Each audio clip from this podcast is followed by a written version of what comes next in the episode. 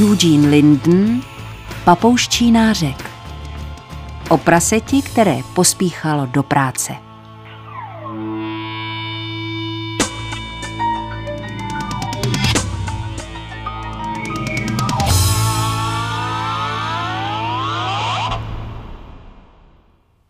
Proč by mělo chtít zvíře spolupracovat s člověkem?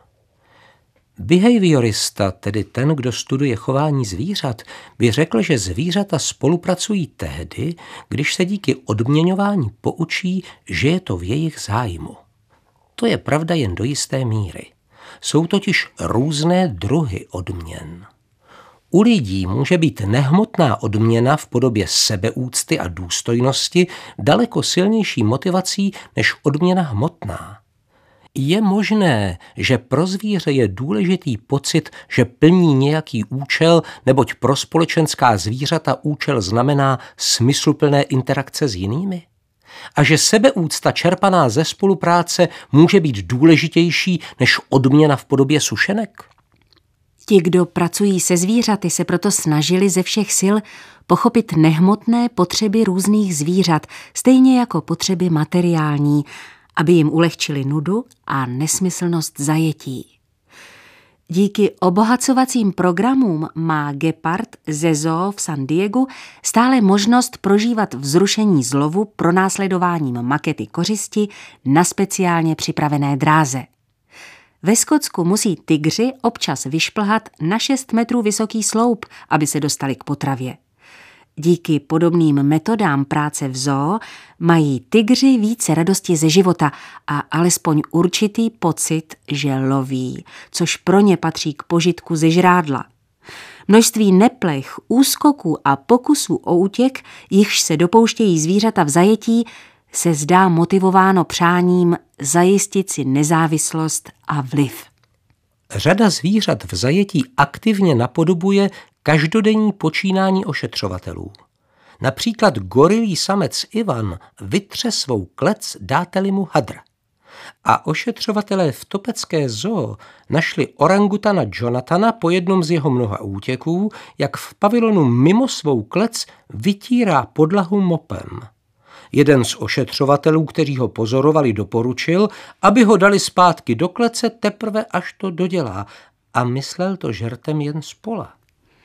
Zvířata zakládají svou ochotu ke spolupráci na zásadních předpokladech důvěry, porozumění a respektu. Gail Lauleová vzpomíná na řadu situací, kdy kosatka orky dával najevo svůj dojem, že takový respekt postrádá. Při jedné příležitosti orky a jeho drezér nacvičovali číslo, kdy cvičitel jezdil v bazénu kosatce na hřbetě. V jednu chvíli si trenér všiml hezké dívky a zajel s orkem k okraji bazénu. Tam vystoupil a s dívkou laškoval, zatímco orky se nudil. Když se trenér konečně otočil, aby na kosatku opět nasedl, zjistil, že nenastupuje orky mu na hřbet, ale do jeho široce otevřené tlamy. Orky dal tímto způsobem cvičitelům nejednou na srozuměnou, že za spolupráci žádá respekt. Pozoruhodná je ale také součinnost mezi lidmi a volně žijícími živočichy.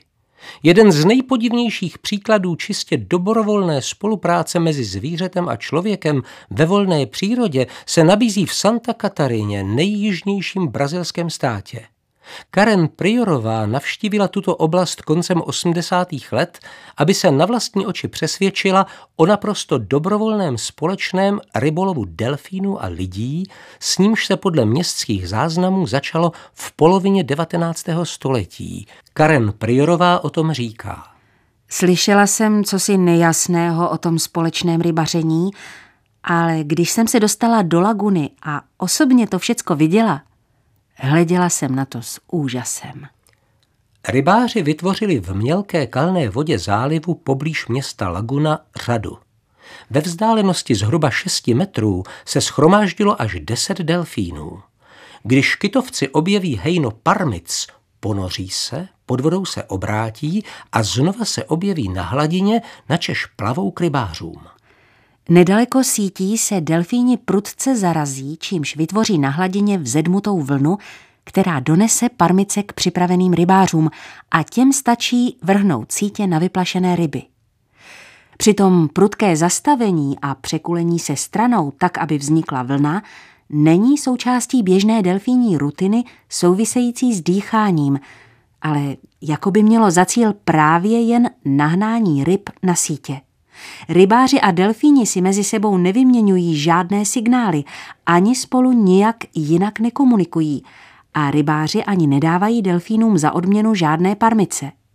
Delfíni pravděpodobně využívají zmatku, který působí sítě a pochytají tolik ryb, kolik potřebují. Ne všichni delfíni v oblasti ale tuto spolupráci podporují. Její narušitelé si někdy počínají útočně a poškozují sítě. Když k tomu dojde, rybáři tvrdí, že dobří delfíni zahánějí zlé. Lidé odedávna hledali u zvířat pomoc při léčení a uzdravování a tyto interakce také často svědčí o sebeuvědomění a dokonce i empatii překračující hranice mezi druhy. Uplatnění zvířat v terapii se opírá o pozorování, že lidé, kteří utrpěli vážná zranění nebo traumata, někdy reagují spíše na zvířata než na lidi. Dobrým dokladem toho je baculaté větnamské prasátko pojmenované Harley the Swin. Toto zvířátko pracovalo v pavilonu pro pacienty s poraněními hlavy v jedné kalifornské nemocnici. Úkolem prasátka bylo jemně přimět pacienty k tomu, aby mu věnovali pozornost.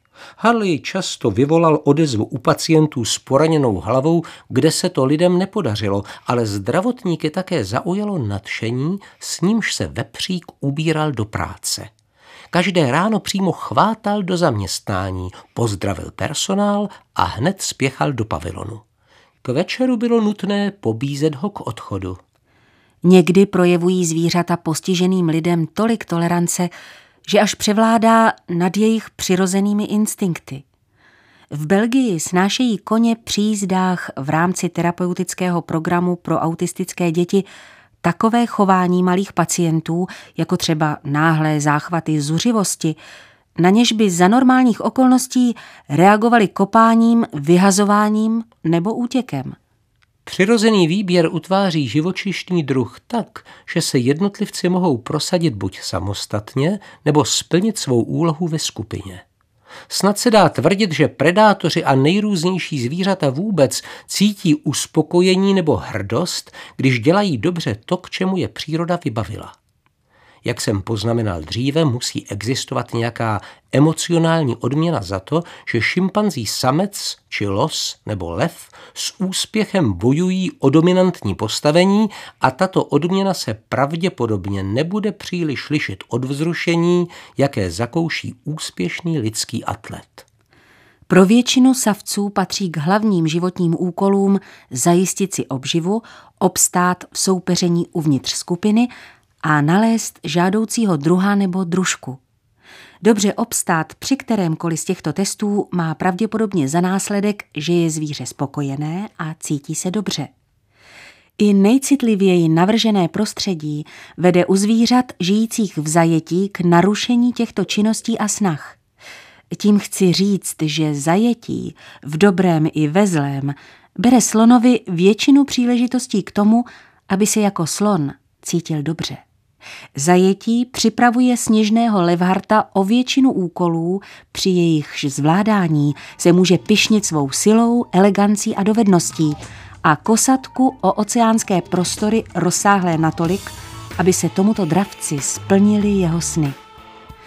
Kdybychom našli nějaký smysluplný způsob, jak zvířata připoutat k jejich podivnému novému světu, mohli bychom je aspoň z části odškodnit za ztrátu svobody, bez níž zajetí není myslitelné.